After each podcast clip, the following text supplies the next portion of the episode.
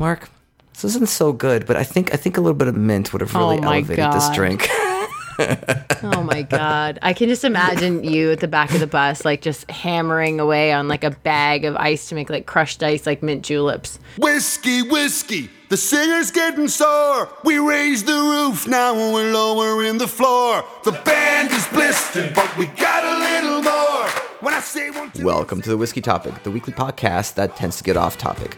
My name is Mark Bylok. I'm the author of The Whiskey Cabinet, and my co host is Jamie Johnson, who runs a private but approachable bourbon club here in Toronto, Canada. You can also find our podcast on the website whiskey.buzz.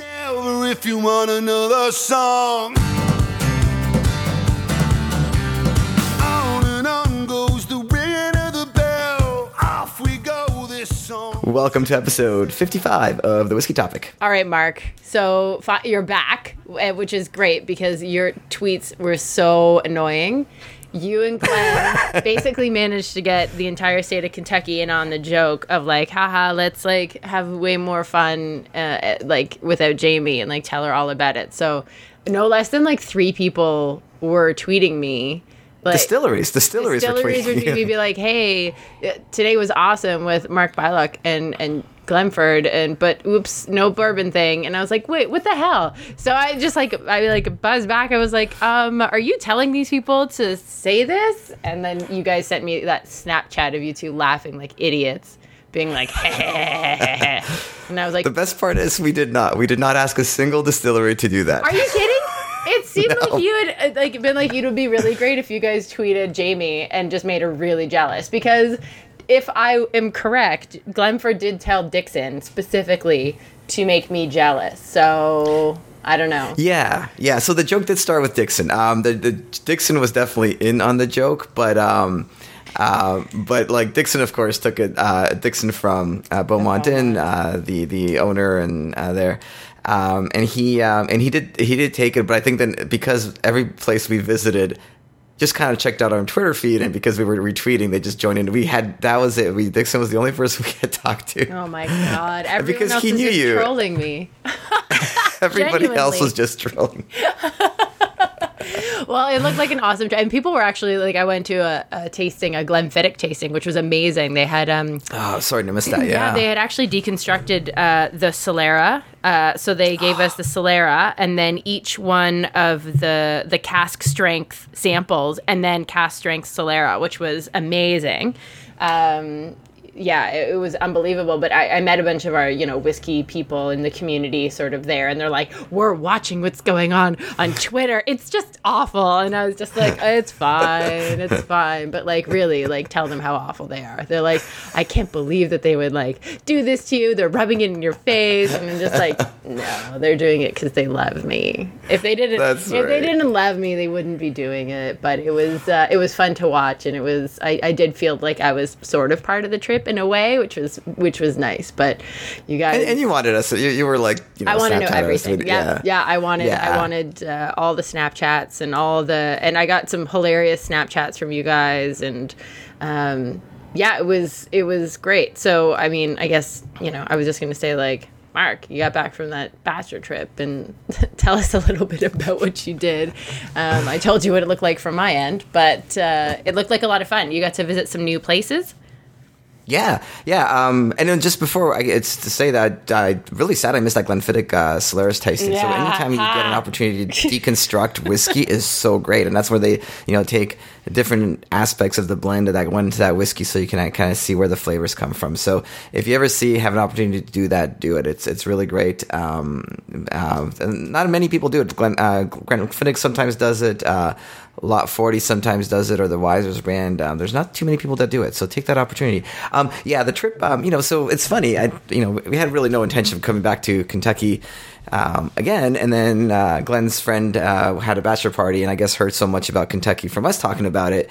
Uh, was like, this is where I want to have my bachelor party. Um, Smart and- man. and yeah, I feel like uh, tourism Kentucky should be paying us or something Uh, because, yep. like, damn, do we get uh, do we? But it's, it's such a great uh, state to visit. Um, it was fun. Glenn and I t- took a couple of days beforehand so we could kind of just do a little bit of work and enjoy the trip. Uh, Glenn was my very expensive legal pho- uh, my lawyer slash photographer. I'm glad I'm glad I'm not paying him the uh, his law rate. but that expensive trip. Um, but he. Um, but he was uh, so we did a couple of days there and we got to explore uh, we had kind of a theme going uh, we Other than like make Jamie jealous. That seemed like kind of the theme. Jamie we didn't send you half the stuff we we, we had planned What? Uh, i know i know That's disappointing. we, we were gonna be like we're gonna like be next to the fireplace with a bottle of whiskey just the two of us on a carpet but we just fireplaces were hard to come by that were lit and we you know we were you know but uh we were uh well yeah because we had um if you were following the trip on snapchat it was it was pretty funny but then we were also private snapchatting and it was great it was awesome Yeah, it was it was hilarious. Ha ha. so Sorry, go on. It was actually fun. no um, So what was your uh, theme? Uh, so our theme was kind of small, medium, and huge, um, where we did. I'm talking about distilleries, Jamie. Distilleries. I do not know where you're. I, Well, you're on a bachelor party. Like I didn't know. My face was just like, what? This is the kind of moment where like you wish that we recorded these sometimes on video because I was like, uh I can't wait to see where this goes. Anyways, my apologies. Get that mind out of the gutter, Johnson. oh, that's so good. Get good. that mind out of the gutter. well, I, I was going to say I, could, I don't think I can say much. You're like, uh, I don't know how to, Uh. where to go from here, Jamie. I really don't. I really don't. trying to keep this very professional, Jamie. It's a very professional podcast. We're uh, we're competing with very professional news focused podcasts. Sorry. You know, we can't be. Uh. Gotta be very serious here.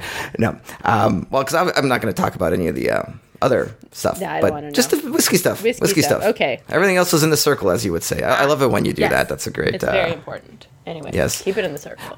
keep us- um, but no. So the, the the we would visit distilleries that were um, small, medium, and large, right? So uh, we had uh, so with the guys with the group we did uh, we did Willet, which you know is small-ish. It's not that small, um, but it's it's basically you can stand in one spot and do a 360 and see distillation, fermentation. You know, like you could see everything happening in kind of one spot. So that's uh, smaller. Um, as we mentioned before, though, um, um, you know, Willet is going to be off the craft whiskey trail. They've got an, they're big enough in volume that they no longer, um, according to the Bourbon Trail, qualifies craft. Um, and then, um, so medium was really Wild Turkey. I mean, even though Wild Turkey is not small or really that medium, but uh, but Wild Turkey also had very like you know you can kind of see everything. It was a little more. You know, it was a little more of a reserved uh, location, and they're not quite set up as well as like somebody like Jim Beam, which is like Mm-hmm. Massive, gigantic yeah. Um, massive, and they have very tourist interaction things. They have you know those those um, decanters, and they have like you know they have just a lot in the tour. They have the dipping uh, where you can like watch your bottle get dipped and, and and stuff like that. So like very much set up for a tour, right? So uh, we wanted to give them something that you know in every spot they'll probably hear a lot of the same things. Um, but then the size, the volume, and the kind of like where each distillery focuses their their attention on um, was was different.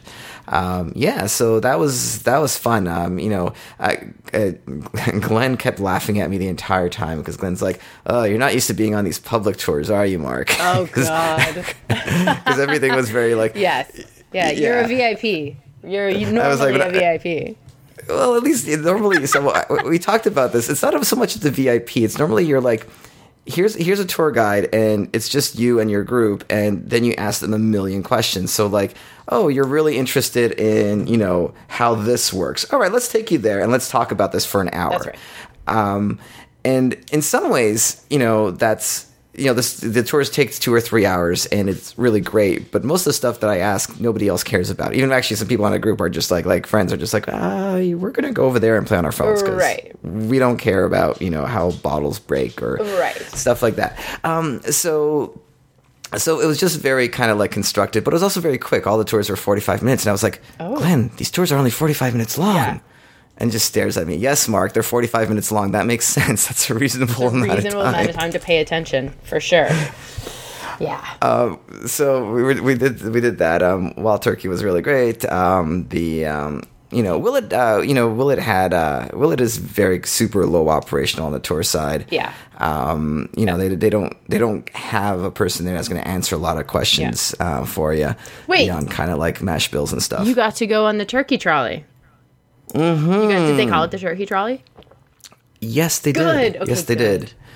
Um, but it was like you said, it was not a turkey not nor a trolley. turkey. Not a trolley Yeah. either. No, it's a bus. But I just love calling it the turkey trolley.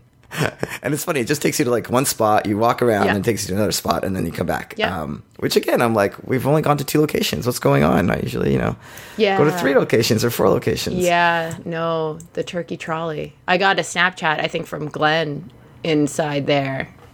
He was he, at the um, bottle shop there. Um, the the rye, the Russell's Mm. rye. Did you guys procure a bottle? Oh, it's what I'm drinking right Ah, now. you son of a bitch!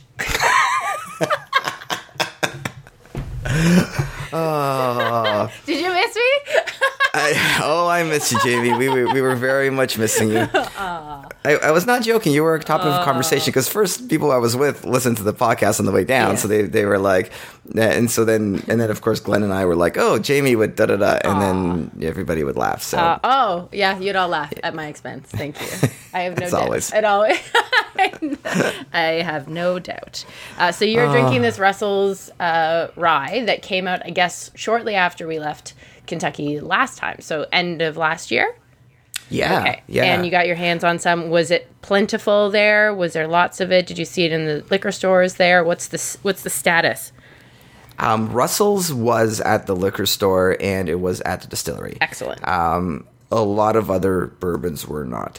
Um, Russell's is so it's actually interesting. We talked a couple of podcasts ago about uh, bottle shock and all this other stuff. When you first bottle something, the flavor changes.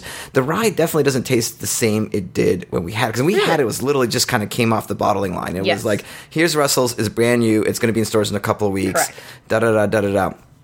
And um, and I, I'd have to check my notes, but I remember having like this really kind of weird flavor I just wasn't used to. I'm like, oh, this doesn't even like taste Mm-hmm. like it tastes like a rye. It definitely is a rye, but it just it, it, like to me it was like, oh, they use a completely different rye grain. I think they do anyway, but it's uh anyway, it's it's delicious. Uh, it's it's that that weird kind of component of it that I had the first time is not in is not in this bottle. Okay. Um, so and, and not in any way bad or good. It's just in both cases they were delicious. I think the Mm-hmm. overall structure of the rye is really great. Um, you know that that compromise. It's actually really kind of light on the on the start on the on the start. It's it's it's just a great wild turkey product. I mean, it's Yeah. what they do best. Yeah. Love wild turkey. I'm drinking Four Roses small batch. Nice, Nice. nice, it's nice. fine. It's fine. Did you go to Four Roses when you were there? No, You, no, have you ever been to Four Roses, Mark? Uh, yeah, I did uh, w- once, but I, I just basically we uh, Glenn and I were like, oh, here's Four Roses, let's drop by. Uh, last time we were there, and uh, we went in, and I think I bought like the five dollar tour, and I realized, oh, this is like not something. I'm like, I'm just gonna stick around for the drinking at the end part. You're And so funny. Of course you did that. Of course. because Yeah. it was like a thirty minute tour. I'm just like, okay, that's that's I, I get it. Mash bills, get it. Um, yeah. yeah. It was. It's one of the ones that you have to sit through the video. Um, Oh, God, and there's a even worse. couple when you do the regular Buffalo Trace tour, you also have to do the video. I don't mind the videos because you get a little bit of history as well, and like I'm a sucker for a presentation. But um, yeah, the Four Roses tour, like we didn't go into the Rick House or anything, um, and yeah, it was pretty pretty basic. So yeah, that's the impression I got because I asked a couple of questions. They're like this, this. I'm like, okay, I'm just. And Glenn was running late because he was on a on a conference call, so I was just like, ah, Yeah. screw it. I'm just gonna s- sit around here, answer some emails, and um, drink. Yeah, Okay. and drink. excellent. Yeah, so that was great. Russell's is awesome. Um, Kentucky in general is definitely continues to not have whiskey. Um, I did not find any shel any Taylor on the um, on the shelves. Um, now I did find, and we did procure um, um, Pikesville Rye, which Okay. we've heard so much about from everybody. Yep. Like it's like it's like everybody's top. Like second best rye, it seems Mm-hmm. like, right? Um, uh, so we've got that. I don't, I don't have an impression on it yet. Um, just, uh, just bought the bottle and had a quick taste of it. On the way back, uh, we had uh, like eleven bottles of whiskey. Oh boy, Um, this sounds like a familiar got- story. Yeah, we got you know we got stopped. I mean, you always expect to get stopped, Yeah. right? So you're always honest at the border, like this is what I've got, and they they stop you. Um, this time they searched the car, which was new. They didn't search it the last time, and it was fine. You know, we Yeah. basically they're like, you claimed 11 bottles. I would just want to make sure you've got 11 in here. Mm-hmm. Um, uh, tax wise, though, we paid a little bit more than I expected because, you know, I mean, dummy me, right? I was like, I bought a $50 bourbon. I assumed to be paying tax on 50 bucks, but it's like, well, first you got to exchange that to Canadian dollars. Then you pay taxes on top of that. Ouch. Um, and the guy, the guy behind the counter had no idea how to do any of this. He's like, he's like, you pay like, because I was like, my eighty dollar bottle is the exemption. He's like eighty dollars. Like he's like, and that's for like a three liter bottle. I'm like, no, No. just seven hundred and fifty milliliters. And he just stared at me like he didn't know whiskey cost that much money. Oh no! But doesn't he have like a little computer thing that they just put in all the numbers and it calculates it for them? Yeah, Yeah. but you know, numbers are hard for some people. numbers are hard for me. Like I, I'm, I'm not great at numbers, but I can. But if you had a computer screen that had like enter a number here, you'd be like, okay. Yeah. yeah, Yeah. Yeah, Eh, but it was okay. I mean, it was just um, it was just the process that's always painful. Um, that wasn't very fun, but you know, other so we brought back a bunch, bunch of whiskey. Um, and, you know, I kind of you know I I brought back like the Russell's 10, 6, the Pikesville, um, Elmer T. Lee, same place. Remember like last Yep. time I was down there, Glenn and I dro- like I drove actually. I think I don't think Glenn was even with me. Like half an hour sped across because the lady at this remember little liquor store is like, I'll put it down for a minute, but you best get here soon Yep. Um, that we just walked in and there was two bottles of Elmer. So Glenn and I grabbed it, but it, it's so expensive now. It's that's crazy. You told me how much it cost, and I was like, Yeah. "Wait, what?" And then like, $80. Yeah. And then with like exchange and taxes, like you paid a pretty penny for those bottles. No joke.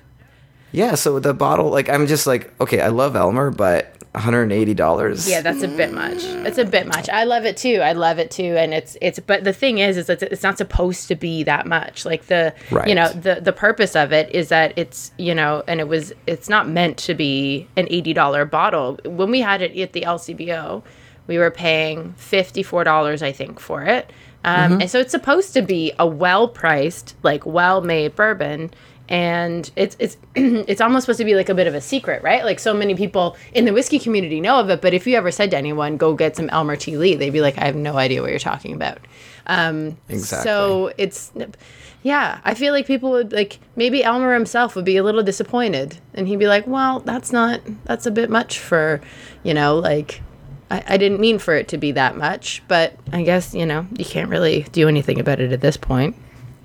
Yeah, and and to be fair, this you know isn't you know anything against Buffalo Trace that makes Elmer. They they sell it for the same price. They've always been very Mm-hmm. very forward saying you know we we haven't or we've barely increased prices on any of our products. It's just the demand is there. Yeah. Um. So last year we bought it for it wasn't even last year. It was like six months ago.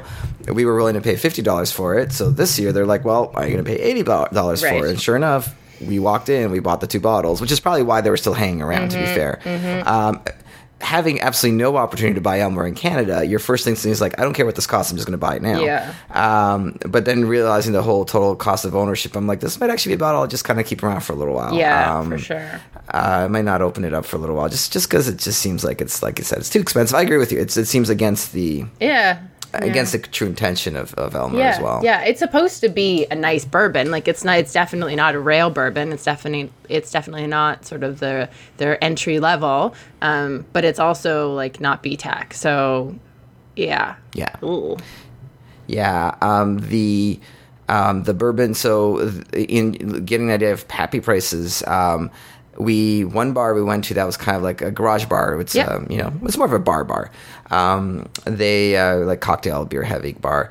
Um, they were charging hundred bucks for twenty three pappy, but then we went to the Bourbon Bistro, which is more of a whiskey bar, and then there it was one hundred and fifty bucks. Um, and last year, last like again six months ago, it was definitely hundred dollars. So even those pours of Pappy are, are escalating in price. Wow. Um, but I mean, it was the trip really started. So with the guys, um, and we'll talk about what Glenn and I did uh, a little later on. But with the guys, we started at uh, Beaumont Inn, which we've talked about many times. Um, with I'm surprised you guys didn't get a picture Dixon of the Deadman. three of you, like you and Glenn and Dixon, and send. I'm so surprised. I was like, it's weird. I feel like they would take that picture and, and taunt me with it. You know, we had every intention. Um, the whiskey tasting went late, Ah. and then the next day, I was like, okay, you know, uh, you know, we, Dixon, we need to get a photo, but only Glenn was around, and Mm-hmm. everybody was still kind of getting their stuff together. And Glenn and I's plan with every distillery was like, okay, there's three cars. There's, we're just gonna go ahead and be like, hey, we're here, Right. Um, because the guys, you know, it's, it's larger groups are always kind of hard to manage. Um, and and of course, the one time and uh, the one time we didn't make it to distillery on time, and ma- everybody else made it ahead of us. The time that Glenn got a speeding ticket. Oh shh. Yeah, we were just, you know, we were we were booming down, um, you know, a little over the limit. Mm-hmm. A little. Oh my gosh. It Listen, too- you know, you know, I'll tell you right now, they do not joke around with speeding in the United States of America. No, Oh, no, the no joke. Those highway patrol, they'll get you. They'll nail you. And the worst part is we got nailed with a cop with going the other way. So it was just like it was a tr- it was a truck. Like it wasn't a very familiar. You know, you normally like why, but it wasn't a very familiar. And the lights went on, and Glenn did the right thing. He just like pulled over. He's like, "There's no question, this is for me." So he just like pulled over the side and waited for the cop to get there. And of course, the the our, our buddies are behind, and all they see is the the Yep. police officer, and they see a BMW, and they're like, "Oh, I hope that's not Mark's car." And sure enough, it, It was was. Um, they uh, and the guy comes up. He's like, "I caught you going 75," and you know, Glenn's like, "Yep, Yep. yep." yes, you did. Um, it wasn't that bad of a ticket. I could see why there's a lot of speeding in Kentucky. like, Oh my it's not a, you know, it's it's like, Yeah. I mean, here it would be, you know, a three four hundred dollar ticket, Yeah. and it's like it was like half as okay, that. So good. Good. Um, sorry, I interrupted your story. So you started the Beaumont. Yeah, so we started at the Beaumont, and it um, was really great. So we did, we did, we got, everybody got there. We started with the tasting. Uh, Dixon Dedman, um, you know, uh, James Beard Award winner, makes the Kentucky Owl bourbon. Um, loves his wheated bourbons, right? So he loves that wheated bourbon, and uh, for the same reasons, you know, we talked about it in the show, where um, he's all about that kind of spice flavor, but he wants that from the oak, not from the rye. And so when you think of uh, something like a Bulleit, that kind of spiciness, that pepperin- pepperiness comes from the rye. Um, and you know, and, he, he described it, he's like that peppery is usually towards the back of the tongue, it's towards towards the finish. Um, whereas if it comes from the oak, it's usually towards the front. Uh, which is great, actually. That's something that I've always described. I'm like, well, there's two types of peppery, depending whether it comes from the oak Exactly. or, or the spice, and just kind of describing it as a form of location on the tongue uh, was a really great way to do it. Um, and you know, but uh, the, the star of the show was the um, was the old granddad that he poured from. It, it wasn't like it was only aged for like eight or ten years. It was sold in 1988. It was a ten dollar drink. Um, apparently, it's now three or four hundred dollars in the Wow. aftermarket. Uh, and and you know, he didn't. I mean, it didn't even taste like it didn't taste like a bourbon. It tasted like something that was finished. Uh, Really? like a. I, I thought it tasted like uh, something was because you know, of course, I was last. I'm like, I don't know. This tastes like it's finished with like. But I, I wasn't going for the usuals, like I don't know, like cognac or something else, like something lightly finished because it had like a little bit of funkiness to it and just that weirdness to it that I couldn't identify. And then and no, it was ten year old aged uh, bottled and bond or fifty percent proof. Um, uh, old granddad, Old granddad. ten dollars original price. Wow. Wow. Um, Yeah, I um, it was the you know um, the group had a lot of questions for Dixon. It was their first kind of experience in Kentucky, um, and I kept smelling this one right because I'm like and tasting it. I'm like I, I don't I just have no idea what this is, and it was like a 45 minutes of torture before like we finally started the tasting Oh because my the whole time gosh. like I don't know what this is. I need to know what this is now. That's so funny. So funny. Mystery pour. It's great. It's um, you know, and then of course, so the tasting went really well. Um, group had a lot of a lot of great questions. Uh, you know, we we did the uh, Dixon has his own four bottle OESK single bottling, uh, single barrel bottling. Mm-hmm. So uh, we we got a taste of that and some Willet and. Uh, and actually, it's interesting. We got the Willet, the 22 year old uh, wheated bourbon Willet, which is the same barrel uh, sample or same barrel selection as uh, Glenn's 23. Awesome. So we got to taste it like a year before. Wicked. yeah, That's awesome. Yeah, That's very cool. yeah, it was it was great. Uh, and um, so that was that. And then we we enjoyed the four dollars. We had four dollar Bookers, four dollar Awesome. uh, Angel's Envy, four dollar like all these. And then just like, how do they sell these whiskeys for four dollars at the bar? I know. Well, Dixon does it right. He his four dollar menu has like four dollar whiskeys and then like twelve dollar whiskeys. And if you know your whiskey, you know what to order. And if you don't, it doesn't matter. Exactly. You're yeah, So- exactly. Yeah. Yeah. Sad. I need to get there. And then Yeah. uh, our buddy uh, Matt Jones is there right now, taking a, Yeah. a group down. So I get to see more people in Kentucky that aren't me. Hooray! Yeah, I was gonna say it's it's also people we know or or either well or by acquaintance. Yep. So uh, It's all over my going- social media. Yep. all over. It's great. No, I'm happy that everyone's having a great time. Mm.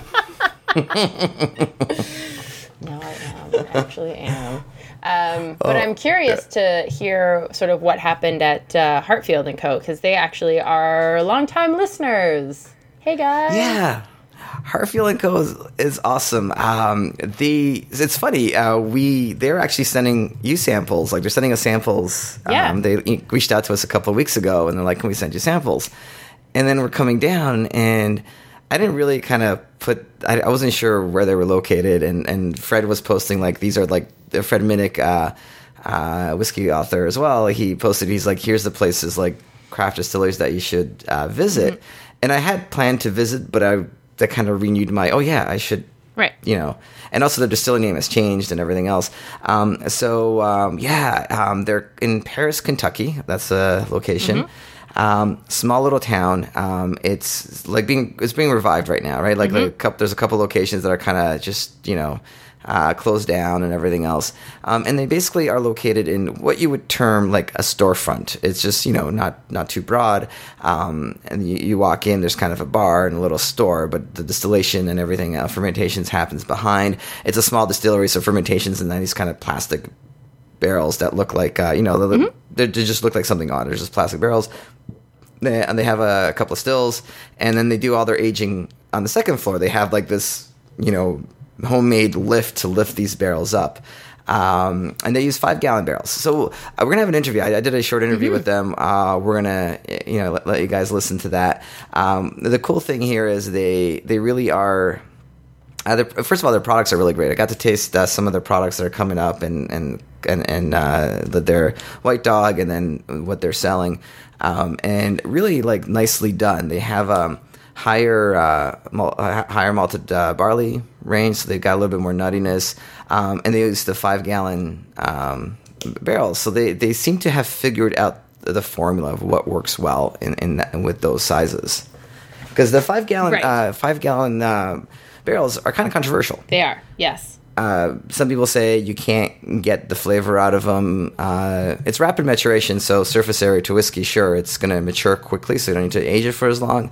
But the feeling is not a lot of the other things that happen during maturation happens in that five gallon barrel. Right. Right. So um, you'll you'll hear in the interview. I was kind of like questioning, I'm like, well, what is your secret? Because this is really good. Like, I'm really enjoying what you're having. This isn't what I'm used to drinking if it's only been aged for three months in a small uh, barrel, and um, and kind of what what they do and how they do things a little differently. I thought was really great. Um, really small. I mean, very small operation. Um, probably about you know a little bit bigger than like Toronto Distillery Co. or or Okay. uh, that in, in Toronto. Um, but um, you know, but the best thing is the laws changed in Kentucky, and I was like, well, how do these laws affect you? And the best part is. Uh, a, they're moving to a larger location already, so they're doing Wow. great. Like they, like Hartfield's basically said they've sold out of their products wherever it goes. They sell out, um, and they just can't keep up with demand. Uh, they're moving to a larger location, and um, they're going to be able to do a bar now. so it'll be a bar, awesome. cocktail bar. They can serve more samples, and it's in a little town, so like it's you know it, it's it can definitely become that local hangout. The, just to help in the economy and the tourism is amazing. awesome. That's fantastic. Wow. yeah, Nice. yeah, so happy for them. I was like, this is so great. Like this is ideal. That's wicked, and um, yeah. it's nice that they listen, and we'll give them a shout out anytime because they were they were um, nice enough to sort of uh, be in touch with us and and tell us that they enjoyed listening. So thanks, guys. I wish I, I could meet you, but next time we'll go hang out. Next time Yeah. we're there. Yeah, it's um, Andrew. Uh, Andrew uh, Buchanan was the is the owner there, and one of uh, one of his uh, employees is a listener. Um, which I thought was really great. Like that's uh, like what a great what a great Such a know, great thing to compliment. Yeah, so nice. Yeah. Awesome. Awesome. So- Pamela- Sorry. Uh, unlike some people that have told us, that if some people do learn things from our podcast, Jamie. Oh boy. Other than the fact that I sometimes eat food off my kitchen floor when I drop it. That's oh, did you not want me to include that in the uh, last intro? I don't. I, was, I know I wasn't sure. that, Mark. I know. I'm quite aware that most of the stuff that I end up like saying that I don't want it just ends up like right before like whiskey, whiskey. it's like, oh boy, if I didn't want it out there, it's it's gonna get out there. And I don't even know what you're collecting for the blooper reel. right? Because then I always just like, oh, cut this out, put it in this folder here. Do, do, Oh do. boy, there we go. Uh, so like, let's listen to that uh, uh, interview you did. Yeah, let's put that on right now. Okay. All right, so I'm here with uh, Andrew Buchanan uh, from the Hartfield and Co. Distillery, located in Paris, Paris, Kentucky. Paris, Kentucky. Um, beautiful spot. Uh, you're man. you're doing very well. Thank you. In a Yeah. distillery, Yeah. um, you're actually this is going to be. You're not going to be here much longer. This, this is a very No, small no, space. no. This is basically a storefront. Yeah. Uh, with distillation in the back, and then the whole upstairs is Mm-hmm. pretty much bottling and storage. Yeah, it gave us a chance to get started and kind of get our feet wet in the distilling world since it is illegal to do it at home. Yeah. Um, That's right. We Wouldn't wanna do that. Absolutely right. Uh, and I, I didn't do that. Um, not at all. here. No. Uh, so yeah, it gave us a chance to kind of get uh, a brand established and really kind of a feel to what we wanted to do. And so you haven't always been known as Hartfield and Co. No. Um, so apparently the, the, the big guys were trying to push you down. Is what I. And that what I not even the big guys. The first name that we went through uh, got stolen from us right after we were going through the planning and zoning process. Uh, the guy turned around and tried to sell it to us for ten thousand dollars. That was by a local Parisonian. Yep, yep. Um, not a very nice guy, turns out. Yeah. Um, so we went with the gentleman uh, for almost a year, which we had to change due to a cease and desist letter from a very large corporation. Which you can't reveal, of Um, course. Right. Yep. Yep. I always say that I can tell you who it wasn't. right. I So- cannot tell you who it was. So you know it's either Sazerac or uh, or Jack Daniels, and be one of those two. One of those Uh, two. They both have a gentleman in, in, Yeah. in whiskey brands. Um, it's- but sales have been going very well. They have. Yeah, we Um, can't keep stuff on the shelf right now. So uh, do you have anything right now at the store that you're selling? Or? Oh yeah. Okay. yeah. so I you mean, do we, some- yeah. I mean, it's hard to find, yeah. but I mean, we are shipping uh, really all of our products out right now. Even even down into Georgia, we sent, just sent a, a full pallet of everything that we have Yeah. um, down south. and everything's being aged in these five gallon Yeah, little guys. uh, little guys Yep. um, tell us a little bit about the challenges of using the smaller Sure. barrel I you know I read a lot about um, you know the studies that kind of came out a few years ago that were just you know kind of said five gallon small format barrels just don't work. And so we we kind of engineered everything we do here um, with the goal of kind of packing in flavor into these barrels from from the get go from the white whiskey forward so we knew I mean we knew what we were going into at first Yeah. so design the whole process start to finish. So I mean that's that's you know kind of the increase with the mash bill, um, doing the the grain out fermentation process, uh, even with the distillation, the way we treat it. Um, everything is geared toward the idea of smaller format.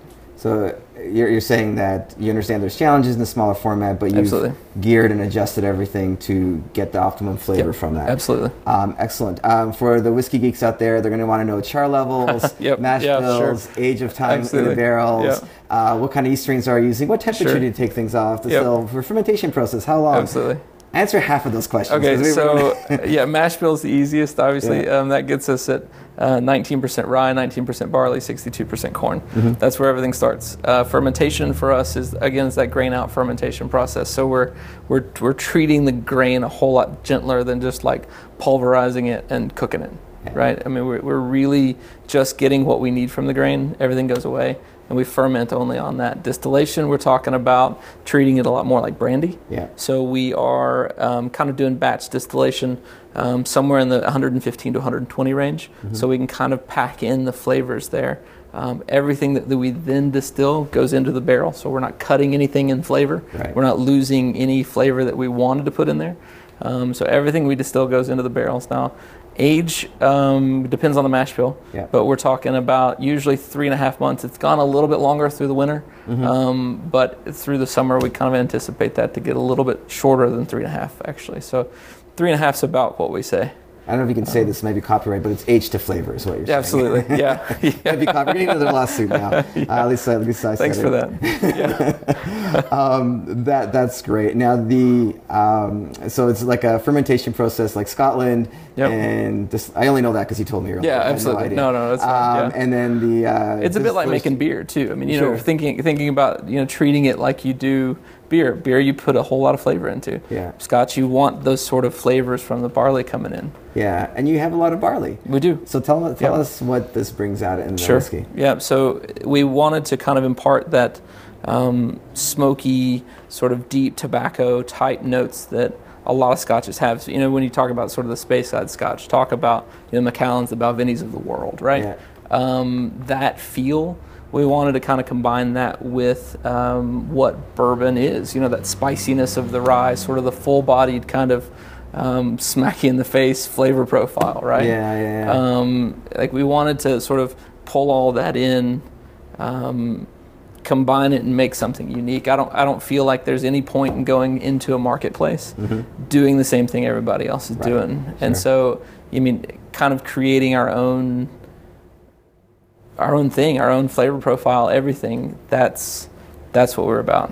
Excellent. And you, um, even with uh, a short uh, maturation period, Mm-hmm. even with uh, smaller barrels, you're still seeing a lot of variation from barrel Absolutely. barrel. So you're blending everything for Yeah. flavor. Yeah. Uh, and then you mentioned sometimes you get a special barrel. You're Absolutely. like, yes, Yeah. you got to just bottle this on its own. This one was amazing by itself, yeah. It's got to be an exciting Yeah. part of your job. It's a really, you know, Yeah. you stumble on those things that happen. Yeah. We always call them happy accidents, but you know that kind of just thing that naturally occurs. You know, we try to keep everything as consistent as possible. yeah. Um, you know, within sort of the confounds of a small distillery, that that kind of is difficult sometimes. But keeping it as as consistent as possible until it actually hits the wood Yeah.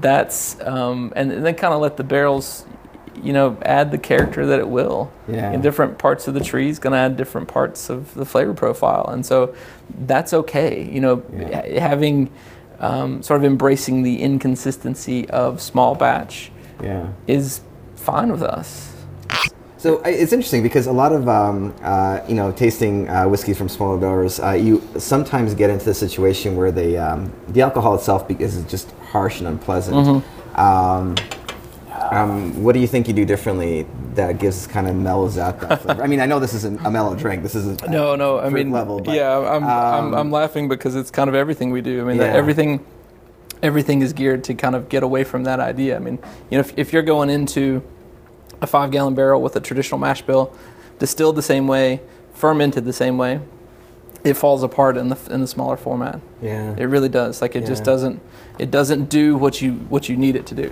yeah, Um, so it's it's sort of the distillation method, uh, the mash bill even. I mean, you're talking a whole lot more flavor grains yeah, um, in there. Fermentation, all of it is geared toward um, not having white whiskey that tastes bad. right. You know, like that's we, we get our eyes. Uh, uh, you know, I, I set a bottle of uh, white whiskey down in front of a liquor store owner, and they kind of roll their eyes because, you know, every everybody has tried their um, their hand at white whiskey, yeah, and it did not get any yeah, uh, response at all because it was all bad. yeah. I mean, I shouldn't say that. I shouldn't jump No, to that conclusion, but but, you get the idea. Right, I mean, when you're distilling at 160 and proofing it down to 80, yeah. There's not going to be a lot of flavor there, but there's going to be a lot of burn. I, that that's just going to keep opening up. I can tell it's one of those whiskeys because Yeah. it's quite on the nose. It's got so much flavor and Sure. body and depth. Um, it's just going to keep opening up. I'm looking forward to having that in like 10, 10 more minutes. Uh, it's, it's really great. Where is your product? So your product's available in Kentucky and kind of surrounding states, correct? Well, actually, no. So just in Kentucky at Yeah. the moment, Mhm. um, we just started shipping stuff down to Georgia three or four weeks ago, um, and it's just one pallet at the moment. So Nice. Yeah, Yeah. those two places. We talked a minute ago about Ontario. Yeah. That's the other place that we're um, sort of. I've got an order. I need to fill it. Yeah. Um, that's sort of the next projected place. Um, but really, those three. I mean, this small uh, of a distillery, we can't support many uh, many different states at all. um, I think you know if people are visiting Kentucky, which you know you can just see that the tourism here has just exploded in the last you know five to eight Yeah. years. Um, the, the- you're located about 45 minutes outside of Lexington. Um, About about, I was going to say 45 minutes outside of Buffalo Trace. Yeah, I mean, so Uh, we're, we're only about 15 minutes from Lexington here. Right, sorry, 50 Yeah, minutes from yeah. Lexington. Uh, 45 minutes from Buffalo Trace. Yep. Uh, we just came from there, uh, Sure. from, from Frankfort anyway. Yeah. Uh, great drive. Uh, It's great beautiful. drive. Um, great place to visit. Uh, lovely coffee just down the street Yeah. here. Uh, thanks for introducing that Absolutely. to us. Um, great to have you on the show. Thanks, Thank you man. so much. Thanks Cheers. for having me. All right. Cool. Yeah, so there you go. I thought that was a really cool interview. Um, you know, uh, it just Andrew's a great guy. He can just kind of get his passion behind it, and um, you know, this is now what he's doing. So this is a passion project um, that turned into a full time gig, and and a great place in the market for this. Um, you know, Kentucky's tourism is really strong. Yeah. Um, and, and you know, all thanks to bourbon, uh, and um, the fact that you know we, we hope for these changes in Ontario as well, where they'll where people will create be able to create wealth because things like this bring money into the community. Um, when we go to the U.S. and when we go to Kentucky, we're taking money that's from Canada that's been earned in Canada. And we're bringing it into the U.S. and that makes the economy better. Um, so, and you know, and of course, the big distillers are doing a great job. It's nice to see uh, the smaller guys doing it as well. Um, so, the other distillery Glenn and I visited um, was the New Riff Distillery, or Distillers rather, New Riff Distillers, and um, they're located in Newport, which is just um, south on Cincinnati. It's like basically, I think, across the river. Okay. Yeah, cool. My American geography uh, is not the best. um, but they are they're a little different. So they're a new distillery, uh, which is great. Mm-hmm. But they are not what I would say a low budget distillery. Okay. Um, the story there, and I don't think this they get into we get into this on the tape, but the story there is, um, as somebody owned a chain of liquor stores um, in Kentucky, um, they decided they wanted to open up distilleries. So on one of the properties, you know, in, in w- using the large parking lot that they had, they built a distillery on that property. But you can't both own a distillery and sell whiskey. So Okay. he sold the uh, liquor stores to his employees. There's some sort of share employee purchase thing, um, and then he, you know, took ownership of the distillery uh, before once it started running. Um, and it's uh, it's very good. It's it's a beautiful place. Like if you were to build a distillery with like a lot of resources, this is what you would build. Cool. Um, certainly not as big as like the big big guys in uh, on the Bourbon Trail, but uh, beautiful. The, the still is gorgeous and you know copper and huge, and it's got um, and it's it's in a um, in a glass container, so you can kind of see it from the outside. Like two walls of it are, are open and uh, sorry, glass hidden behind glass, um, so you can see it from the outside. Like walk up to this, and all you see is the still. Um, and they're they're very good. They uh, they're um, it's currently the, the product development is um, is a former uh, former whiskey writer. He is a former whiskey advocate writer. And you did you get to do sampling there too? Did you get to do the new make? Is that where I saw? Yeah, so I got to do the new make Sorry, the, the white dog. Yeah no new make's great name. I like yeah. I like I like new make better anyway. Um, yeah, no, their their new make so their new make is good. Um, it's really hard to tell. Like their new make is follows a very kind of MGP rye formula, so it's kind of tastes familiar. It's not like outrageous in any way. Um, but they're doing a 100% uh, malted rye new make, which they're not selling yet, but they think they might sell it at some point. It was damn good. It was Okay. like I was blown Yeah. over by the the difference Wow. in uh, flavor that they got from that. Um, and you know, it, it tasted a, aged a little bit, but it didn't. You know, it was kind of. I like the new make better because the aging hasn't quite. You know, it didn't quite capture the the whiskey yet. Cool. But so good, um, so good. And so right now they sell some new make, and they're they're the ones behind the OKI bottling line. Yep, I Um, see that. Yeah, it's kind of purchased by MGP and um, you know MGP products. I'm like, oh, you know, I asked them, I'm like, do you guys do this because you, you know, are trying to generate money from the distillery? And um, they're like, no, we- we're doing this to kind of set a standard. Like, this is what kind of whiskey we want to make. Awesome. And I see on their website they're doing a lot of like events and stuff like that. They do weddings and they have like tastings and they have live music and some fun looking stuff here. So that's awesome. Yeah, they um their their their event spaces are great. They've got a couple of them. big. You've got like what the, the larger one has like a balcony, you know, like Gorgeous. a large uh, that look overlooks the city. Like, eh, you know, they this is like I have unlimited resources, or I mean, I shouldn't say unlimited, but I have a lot of money. What should I make? Mm-hmm. Right. Um, and just a great blueprint. Um, uh, Jay Erisman is the uh, is the vice president vice president of strategic development. Um, uh, he is a former writer for Whiskey Advocate. Um, you know, definitely knows his whiskey kind of from the writer's perspective, like kind of the feels the pain points. Um, I think that's why they're going for a very open.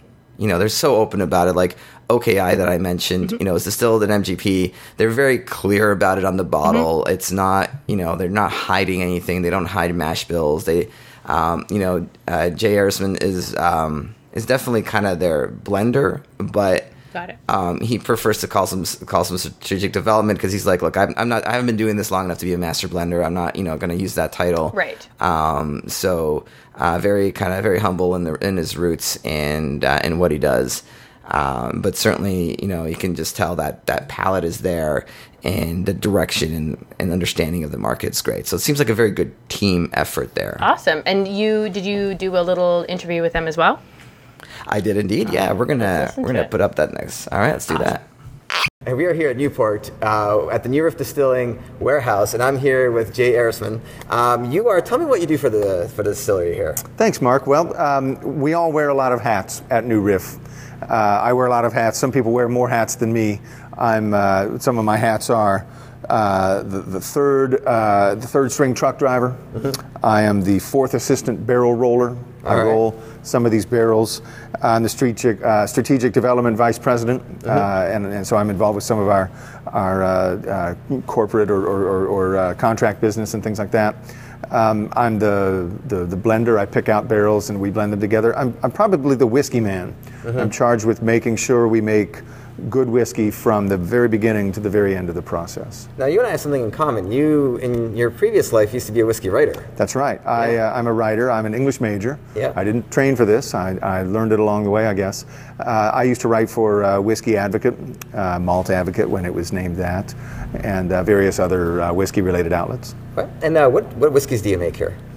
We make uh, New Riff bourbon and New Riff rye and a host of other whiskeys. Uh, today we just call them New Riff bourbon or New Riff rye. Exactly what they will be called, we, we don't know. But for right now, we just call it the bourbon and the rye.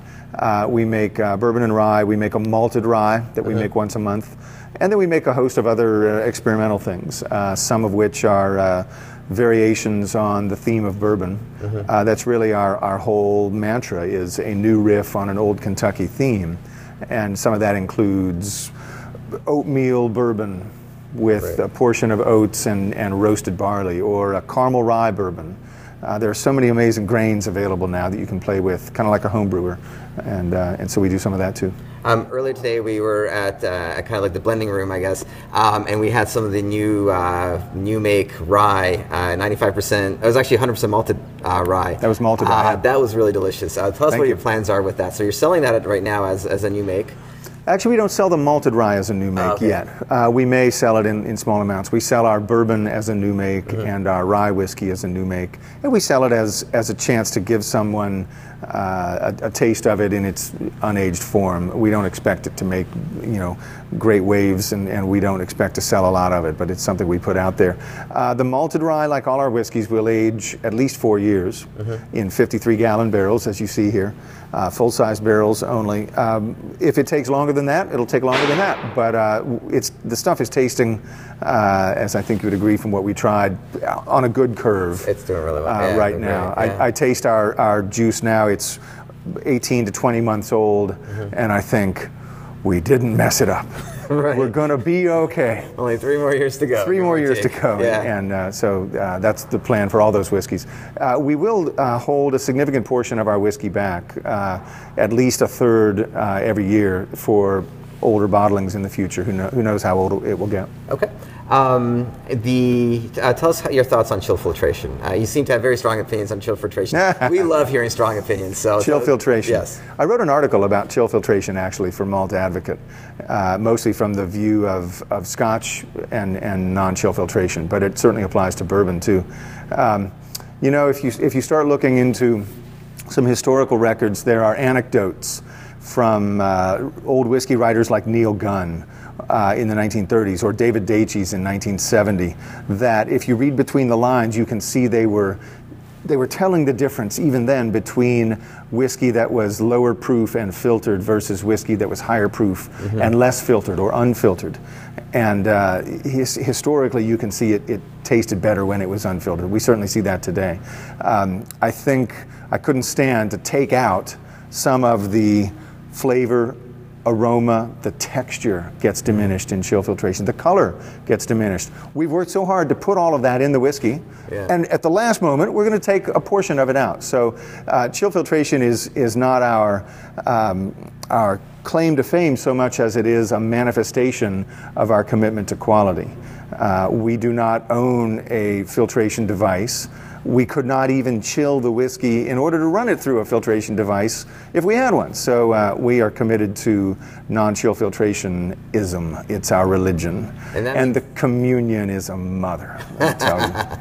Love it, love it. It also means you're you're bottling at a higher proof as well. We do. It, we, Yes, it, which, it's, you know, we I enjoy. it forces us to bottle it a little higher proof. Yeah. Uh, the aged whiskey uh, that we bottle now, we have a, uh, a now 10 year old whiskey that was distilled in Lawrenceburg, Indiana.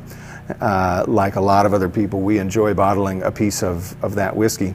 Uh, for us, it is a local whiskey. It was made right here in Greater Cincinnati. We're in Newport, Kentucky. They're in Lawrenceburg, Indiana, just minutes away.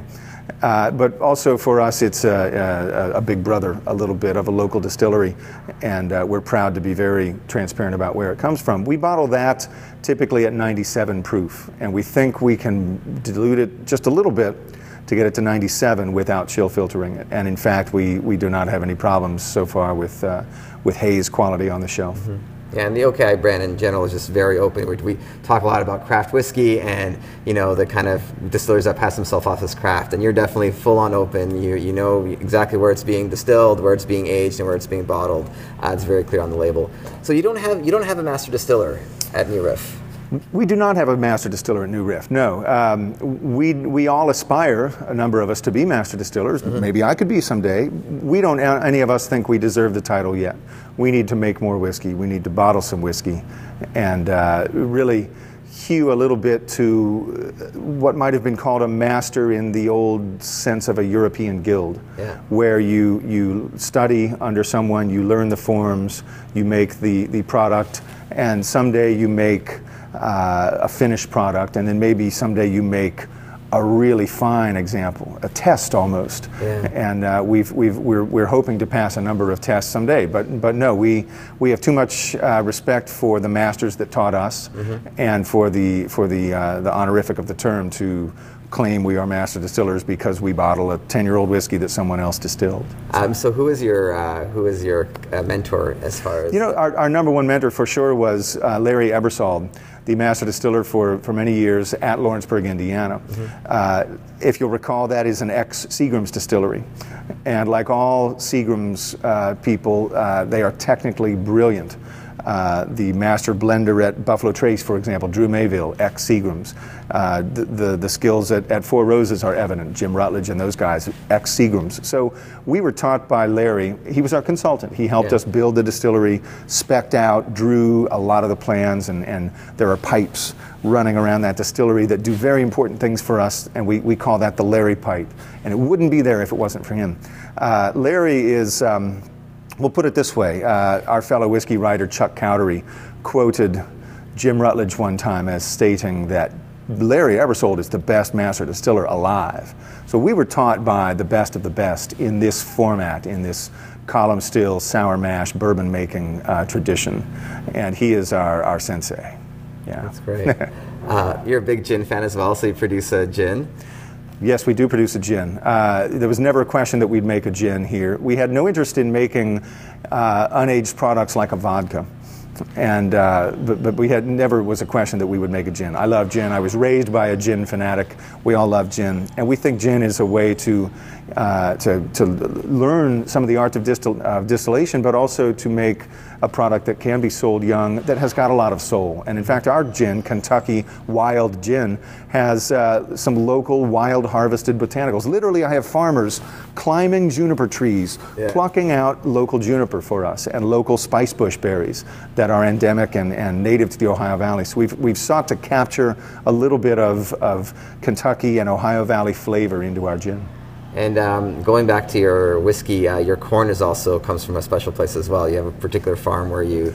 That's right. corn from. We, um, we sought out a single farm in Indiana to provide us with non GMO corn. Uh, and it- very importantly, it's cleaned, it's rigorously cleaned. Uh, this uh, farmer was schooled in, he actually supplies another large distillery, and he was schooled in quality um testing and, and a certification and uh, cleaning of corn specifically for whiskey distillation. This is wow, beautiful corn. Yeah. Uh, it's rigorously cleaned on two sieves that clean out all foreign matter and tested for moisture. And uh, we get a genetic uh, testing every run, that every delivery that, that shows us, in fact, it is not genetically modified corn. Nice, nice. Um, and why is that important to you, uh, non genetically modified? corn? Well, we, we wanted, for one thing, we made the whiskey with an eye to what if we want to export some to Europe someday, some of this whiskey. And some of them might say, well, what is it made with? They're, they are more stringent on some of the regulations over there. Uh, it's not from any notion that non GMO corn tastes better. Yeah. Unless you got into some kind of an heirloom, open pollinated, 100 year old corn. Now that might taste different, or maybe it would taste better. But uh, we just didn't want to participate in uh, genetically modifying uh, a grain in order to uh, douse it with chemicals and kill everything else around it and let the corn survive. So, uh, just a wish not to be part of that industrial agriculture eh, to the extent that we can. Um, so lastly, um, um, lastly, I think the story of where you get the water from is very interesting. Right. Uh, so you have a well on, on the premise. The very first thing we did when we decided with uh, our owner, Ken Lewis, to build a distillery was we went looking for a better source of water than the city of Newport. You can make perfectly good bourbon whiskey on a domestic water supply. The Yeah. truth is, many uh, of the large Kentucky distilleries run on a domestic water supply. You would treat that, take out chlorine and things like that. But you can make good, good bourbon doing that. You simply need good water Yeah. to make uh, to make good bourbon whiskey. It does not have to be from a limestone brook, burbling in the moonlight, tended by virgins. This is the, the- this is the myth, Yeah. and that's not the, the reality at all. So we needed good water, and we could have done it with the city of Newport's water. But uh, we wanted to find a better source than that, and we went looking and found an aquifer underneath our distillery, Mm-hmm. about 100 feet down, gives us 500 gallons a minute of 58 degree, very clean, hard water every day of the year. Yeah. And that goes into the bourbon and it makes makes very nice bourbon, but it also massively changes the, the energy footprint of the distillery. Yeah. We didn't need as much equipment. We don't need as much energy to chill water, which domestic water might rise to 70, 75, 80 degrees. Uh, it allows us to run year round and uh, uh, saves us tremendously on our on our heating and cooling bill. So uh, the well is is like it's like the axis Yeah. that the whole distillery spins around uh, at the distillery building. We don't have any well here. This is just the warehouse. Yeah. Uh, but at the distillery, we are, are we were thrilled to find that well and, and to, that it would work for us. Great. Excellent. Thank you, Jay. Cheers. You're welcome. Thank you. Welcome, Mark. All right. That was great, Mark. Well done. I'm glad you got to go to all those very interesting places and interview all those very interesting people without me. Not bitter at all. you sound a little bitter, Jamie. sound a little bitter. Sound a little better. Uh, yeah, no. Oh, oh, oh, oh. I had to tell you something. So today Yeah. I like logged onto Instagram at Bourbon Thing, um, Mm-hmm. and Willett Distiller started following me. Terry, oh, Terry followed you. Terry you know, from Willett followed me. Yeah. I think Terry follows me as well now. Did you tell him about y- me? What's happening? No, no, I, I, I did not say anything. But but if you guys if you guys listened to the show back in September, we kind of made fun of Terry for a little bit because we we were jerks. We like Terry was there uh, loading up uh, barrels with whiskey. We, I, And we walk up, and the, the person's like, "Hi, Terry." And we're like, Hey, "Hey, Terry. Terry." And Terry just like looked at us like, "No, there will be no reaction. I'm not part of this tour." he was just like, we thought we were hilarious, and he was like, "You're not as funny as you think you are, all of you. You're less funny than you seem. Like it's not that funny." And to be fair, he was probably absolutely right. He was absolutely right. He was totally right. We're not that funny. Like we're not as charming as we think we are for sure. for sure. So this time around, Terry's still kind of a little gruff and edgy and standoffish, Okay. but he he's now more part of the tour. So uh, he let uh he let a couple of people on the tour ha- hammer down the bongs, the dongs. What are they called again? the bong. That bong. It wasn't a dong. It wasn't a bong. I went two different directions. Both, all three of these names sound completely ridiculous. Oh like this, they should have a better name for It is the cork. bung. that- yes, it is the cork that goes into the barrel. That is called It's a called bung. a bung. called a bung. B U N G. It's called a bung. It's it's a terrible name. They I mean, it I is a to terrible name, this. but like you just went, you just went off. Like I didn't know where you're gonna go with that. there was no way. I was just like, I don't remember. I don't remember. I just remember it's a very uncomfortable word. You're not wrong. Um, yeah. So he but was yeah, there. so he, he he was there and he hammered and he talked to us a little bit. Nice. Um, and yeah, now he so- follows me on on Instagram, so I feel very like I feel very special. Thanks, I- Terry. Maybe uh, maybe, maybe. Terry listens to the podcast. We've I know. so much trouble. Don't listen to September one, Terry. Don't do it.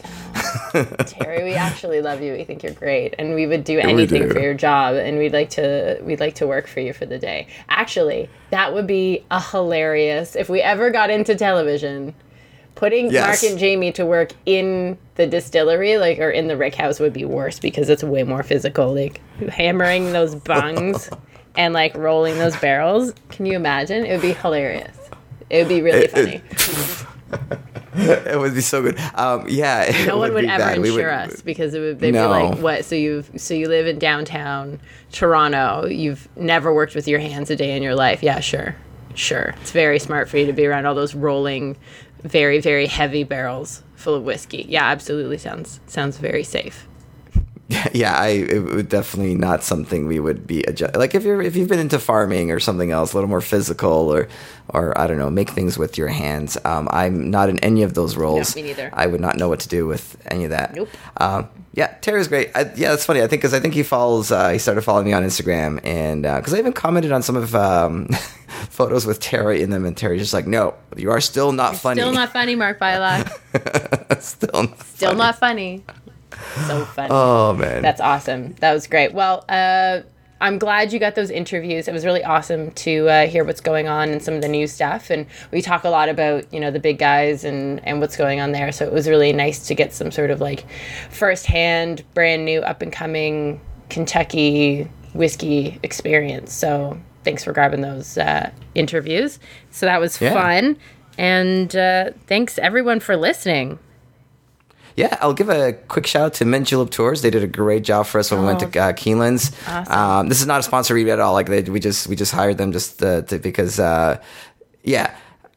Um, no, it's just an honest endorsement. They uh, they did really really great. They showed up with ice and sandwiches, and we drank on the bus there. We drank at Keeneland's. We drank on the bus back. God. I made my very very special um, whiskey where I took all the rest of bourbon that was left in the household, poured into like a giant four or five liter jug, mixed it with some Red Bull Ew. and Diet Oh Coke God. and and uh, and fresh freshly squeezed limes. I mean, that doesn't- it doesn't help. It, It's just No. sounds foul. It just really, Mark. It sounds awful. it, it was terrible. It was also very strong.